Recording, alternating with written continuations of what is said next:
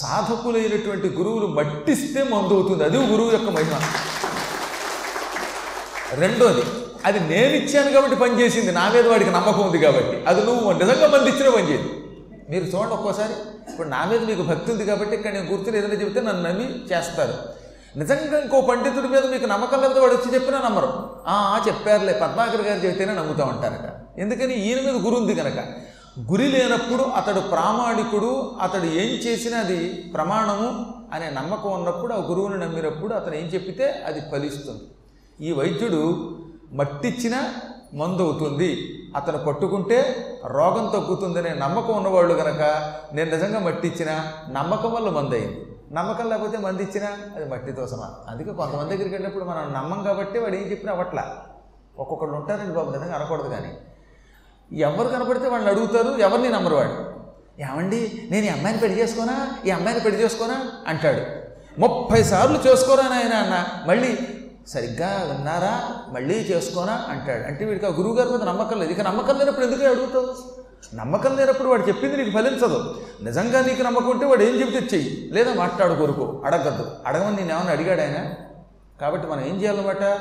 గురువు దగ్గర వాదం చేయకూడదు. నిజంగా నీకు గురువు మీద నమ్మకం ఉంటే ఆయన ఫలానా అమ్మాయిని చేసుకుంటే చేసుకో. ఈ అబ్బాయిని చేసుకుంటే చేసుకో. లేదా నీ జాతకం ఇలా ఉంటుందంటే అలా చెయ్యి. మంత్రం ఇస్తే ఆ మంత్రాన్ని చేసుకో. లేదా నీకు నమ్మకం లేదు ఇక మళ్ళీ ఆ గురువు దగ్గరికి వెళ్ళకు.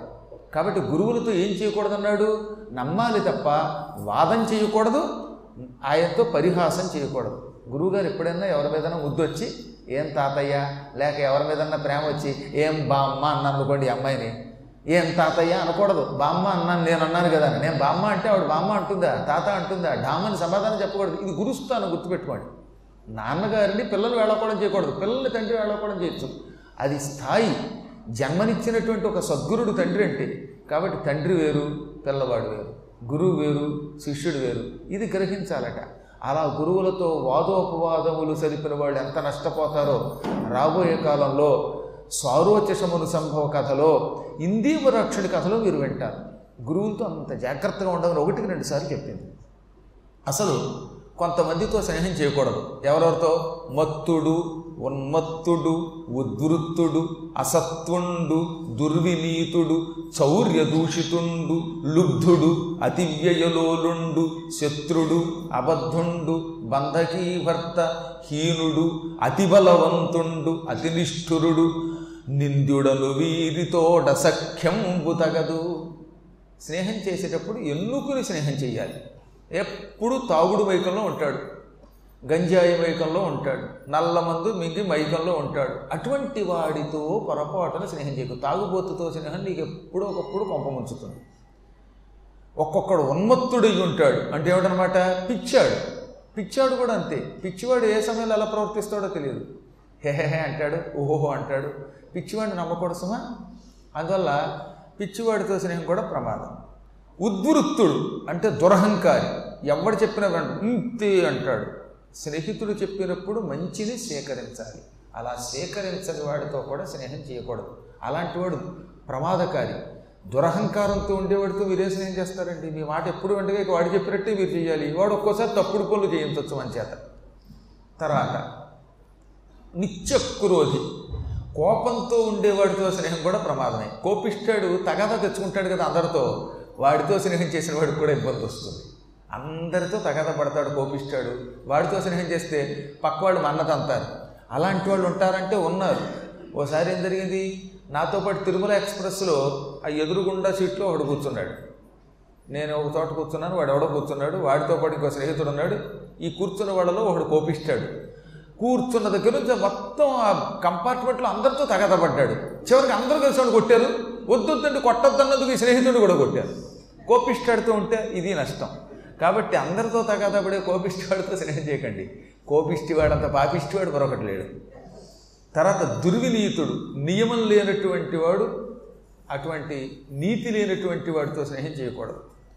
దొంగతనాలు నిత్యం చేస్తూ బతికేవాడితో స్నేహం చేస్తే పోలీసులు వాడితో పాటు నిన్ను పట్టుకుపోతారు. కాబట్టి దొంగతో స్నేహం ఎప్పుడూ ప్రమాదకరం. లుబ్ధుడితో పిసిని కొట్టాడుతో అసలు స్నేహం చేయకూడదు. పిసిని కొట్టాడుతో కలిసి నువ్వు ఏ కాశీలో వెళ్ళావంటే నువ్వు కాశీలో కాదు మూసీలో దూకేలా చేస్తాడు వాడు. వాడికి దేనికి రూపాయి తీయడు? నీ చేత ఖర్చు పెట్టిస్తాడు చివరికి. నువ్వు చూస్తూ చూస్తూ వాడికి పెట్టకుండా ఉండలేవు. అమ్మ బాబో పేనాశాడితో స్నేహం కంటే హాయిగా అంతకంటే రోడ్డు మీద కాలినడకన ఒంటరిగా ప్రయాణం చేయటం మంచిది. అతివ్యయలోలుడు డబ్బుని వెచ్చలవిడిగా వెనక ముందు చూడకుండా ఖర్చు పెట్టేవాడితో కూడా స్నేహం చేయకూడదు. ఎందుకంటే డబ్బుని తగలబెట్టడం కూడా ప్రమాదం. అటువంటి వాడితో స్నేహం చేస్తే నీకు కూడా డబ్బుని పాడు చేయటం వస్తుంది. అందుకే ఒక మాట చెప్పారు. ఏమిటో తెలుసా? భార్య ఊళ్ళో లేనప్పుడు పురిటికి వెళ్ళినప్పుడు లేక భార్య పుట్టింటికి వెళ్ళినప్పుడు ఒంటరిగా ఉండి స్నేహితుల్ని ఇంట్లోకి పిలవకూడదట. ఈ స్నేహితులు ఏం చేస్తారు? అతివ్యయం నేర్పుతారు ఈ పిల్లలకి.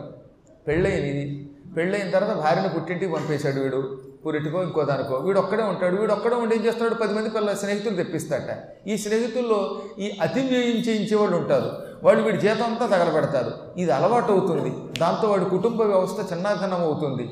కాబట్టి సాధ్యమైనంత వరకు భార్య పుట్టింటికి వెళ్ళినప్పుడు తాను ఒంటరిగా అయినా ఉండాలి లేదా మహానుభావులు సద్వృత్తం కలిగినటువంటి వాళ్ళు సత్ప్రవర్తన కలిగిన వాళ్ళతో స్నేహం చేయాలి డబ్బుని ఖర్చు పెట్టే వాళ్ళతోటి నాస్తికులతోటి పాపాత్ములతోటి స్నేహం ఎప్పుడూ ప్రమాదకరం.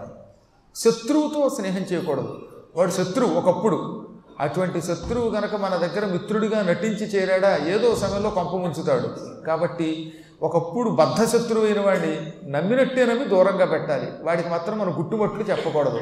అలా చెప్పి కొంప మీదకి తెచ్చుకున్నవాడు కొంతమంది ఉంటారు. అందులో ముఖ్యంగా కొంతమంది అన్యమతస్థులు ఉంటారు. వాళ్ళు మన దగ్గర మిత్రుల్లో చేరతారండో ఓ స్వామీజీ దగ్గరికి అలాగే ఒక కిరస్థానం వాడు చేరి ఇంట్లో సీసీ కెమెరా పెట్టి ఆ స్వామివారు కొంప ముంచాడు దొంపదించాడు కాబట్టి శత్రువు అన్యమతస్థుడు మనకి మిత్రుడిలా నటించినప్పటికీ వాడిని నమ్మినట్టు నమ్మి ఇంట్లోకి మాత్రం ఇవ్వకూడదు మన గుట్టుమట్టులు ఇవ్వకూడదు తర్వాత వేశ్యాలోలుడైనటువంటి వ్యక్తితో అసలు పొరపాటున స్నేహం చేయకూడదు. మనకంటే బాగా బలవంతుడు ఉంటాడే అటువంటి వాడితో స్నేహం కూడా చేయకూడదు. వాడు అతి బలవంతుడు కదా. వాడు హఠాత్తుగా తగాదాలు పెట్టుకుంటాడు లేదా ప్రేమ వచ్చి గట్టిగా కౌగిలించుకుంటే చచ్చిపోతాను అందువల్ల కూడా అతి బలవంతుడితో స్నేహము ప్రమాదం. నిత్యం నిష్ఠురముగా పలికేవాడు కఠినముగా పలికేవాడు అస్సలు మెత్తగా మాట్లాడని వాడితో స్నేహం కూడా ప్రమాదం. ఎందుకని ఎప్పుడు వాడు దెప్పుతూనే ఉంటాడు కఠినంగా పలుకుతాడు వాడి నోటి వెంబడి మంచి మాటలు రావు. ఇలాంటి వాళ్ళతో స్నేహం సాధ్యమైనంత వరకు దూరంగా విడిచిపెట్టు. నమ్మే వాళ్ళని కూడా ఎంత నమ్మాలో అంతే నమ్మాలట. పూర్తిగా నమ్మి మన గుట్టుబట్టు కూడా చెప్పకూడదండో ఇవాళ ఉన్న స్నేహం రేపు ఉంటుందని నమ్మకం ఏమిటి? ఇవాళ నువ్వు నమ్మి నీకు సంబంధించిన టాప్ మోస్ట్ సీక్రెట్స్ చెప్పావు. నీకు సంబంధించిన అతి రహస్యాలు చెప్పావు. వాడు అవన్నీ మనసులో పెట్టుకొని ఎప్పుడో ఒకప్పుడు ఇంత తేడా వస్తే ఈ గుట్టుబట్లు ఇతరులకు చెబుతాడు. వీడు కొంప ముంచుతాడు. కాబట్టి మనకి సంబంధించిన కొన్ని గుట్టుమట్లు మాత్రం ఎవ్వరికీ చెప్పకూడదట. ఒక్క భార్యాభర్తలు మాత్రమే అది కూడా బాగా ఒకరినొకరు నమ్మాక ఒక ఐదారేళ్ళు కాపురం నడిచాక అప్పుడు చెప్పాలట. పెళ్ళైన కొత్తల్లో కూడా చెప్పొద్దంటాడు కొత్తల్లో కూడా నమ్ముకోవడానికి లేదు. ఈ చిన్న చిన్నవే తగాదాలు అవుతాయి. అందుకని ఇప్పటి ముక్కల్లో చెప్పాలంటే పెళ్ళయ్యాక ఓ పాతికేళ్ళ పండగ జరుపుకున్నాక అప్పుడు చెప్పుకోండి పర్వాలా. నా చిన్నప్పుడు అలా చేశా ఇలా చేశా అని చెప్పుకుంటే ఈ పాతికేళ్ళు అయ్యాక ఇప్పుడు కొత్తగా విడిపోవడానికి అంతగా ఇష్టపడరు. అదే కొత్తలో చెబితే అవి కొత్త ప్రమాదం అంట ఎంత అద్భుతమైన విజ్ఞానం ఉన్నదండి ఇందులో. మనుషుల్ని కలపడానికి ఎన్ని రకాల ప్రవర్తనలు ఉండాలో అవన్నీ చెప్పింది ఆవిడ. సాధ్యమైనంత వరకు తీర్థయాత్రలు చెయ్యి. తీర్థయాత్రలకు వెళ్ళినప్పుడు దేవతలకి మునులకి ఇలాంటి వాళ్ళందరికీ తర్పణాలు మాత్రం ఇవి తర్పణములు ఇవ్వకుండా ఉండకూడదు. నోటితోటి నిప్పులు ఓదకూడదట అనలము నోర ఓద తగదు. అగ్నిహోత్రుడు అత్యంత పవిత్రుడు విష్ణు స్వరూపుడు. తెలియక చాలామంది ఉఫ్ అని అగ్నిని ఊత్తారు. నోట్లో ఉన్న ఉమ్ము అందులో పడుతుంది లాలాజలం పడుతుంది. అది మహాపాపం. దానివల్ల ఈ కంఠ రోగాలు వస్తాయట. ఎలాంటి రోగాలు వస్తాయో తెలుసా? ఇక నువ్వు అన్నం తినలేవు. అలాంటి వాడు ఏం చేయాలి? గొంతుకులోకి అన్నం వెళ్ళకపోయినా ఆహారం గొంతుకులోకి సక్రమంగా వెళ్ళకపోవటం వల్ల అనారోగ్యం వస్తున్నా ఆవిడ అగ్నిని ఉపాసించాలి. ఆ అగ్ని స్తోత్రం మీకు రాబోయే రోజుల్లో వస్తుంది. మేము అన్నీ రాసి పెట్టి ఉంచాం. వాటిని రేపో మాపో ప్రింటింగ్కి వారు ఇస్తారు. ఆ కాగితాలు సేకరించండి. దానికి అగ్ని స్తవము అని పేరు. ఈ అగ్ని స్తవాన్ని ఎందుకు రాశారంటే ఈ స్తవం రాసినవాడు సాక్షాత్తు మార్కండేయుడే. రాబోయే కథలన్నీ మార్కండేయుడు క్రౌష్టుకి అనేటటువంటి ఒక మునికి చెబుతాడు. క్రోష్టుకి అనే ఒక మునికి. అందులో అగ్నిహోత్రుడి మీద ఒక స్తోత్రం రచించాడు మార్కండేయుడు. ఆ స్తోత్రం మునికి చెప్పాడు. అది కథలో మధ్యలో వస్తుంది. ఆ స్తోత్రం ఎందుకు రాశానో చెప్పాడు ఆయన. అగ్నిని నోటితో ఊదడం వల్ల గొంతుకి సంబంధించినటువంటి పుండులు ఏర్పడతాయి. అన్నం తినడం అనేటటువంటిది తగ్గిపోతుంది. అన్నం తినకపోవటం వల్ల చిక్కిపోతాడు. తద్వారా మనిషికి ఆరోగ్యం పాడైపోతుంది.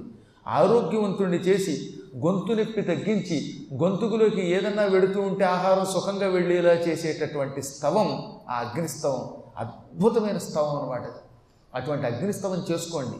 దానివల్ల లాభం ఏమిటనమాట మళ్ళీ మనకి ఆహారం సక్రమంగా గొంతు ద్వారా లోపలికి పెడుతుంది. ఏ సెలైన్ల ద్వారాలో ఎక్కక్క లేకుండా తిండి తినగలుగుతాం. ఈ మధ్యకాలంలో చాలామంది అండి నాకు ఎక్కడ చూసినా కంప్లైంట్లే. నేను దాదాపు ఒక వంద నూట యాభై కేసులు విన్నాను అమెరికాలో విన్నాను. హఠాత్తుగా ఏదో రోగం రావడం తిండి తినలేకపోతున్నారట. దిగట్లేదు దిగట్లేదు దిగట్లేదు అని బాధపడుతున్నారు. గొంతుకు నుంచి ముద్ద దిగట్లేదని బాధపడుతున్నారు. ఇది ఎందుకు వస్తుంది? ఎప్పుడో ఒకప్పుడు మనం అగ్నికి అపచారం చేసిన వాళ్ళం అవుతా అంట ఉఫ్ఫను ఓదడము లేకపోతే ఎంగిలి నోటితో అగ్నిని ముట్టుకోవడమో వెలిగించటమో బయట ఉన్నప్పుడు వెలిగించటమో ఇలాంటి పాపములు చేసినప్పుడు ఇలా మనకి గొంతు దిగద అన్నం. అప్పుడు ఆ స్తోత్రం చేస్తే ఆ దోషం పోతుంది.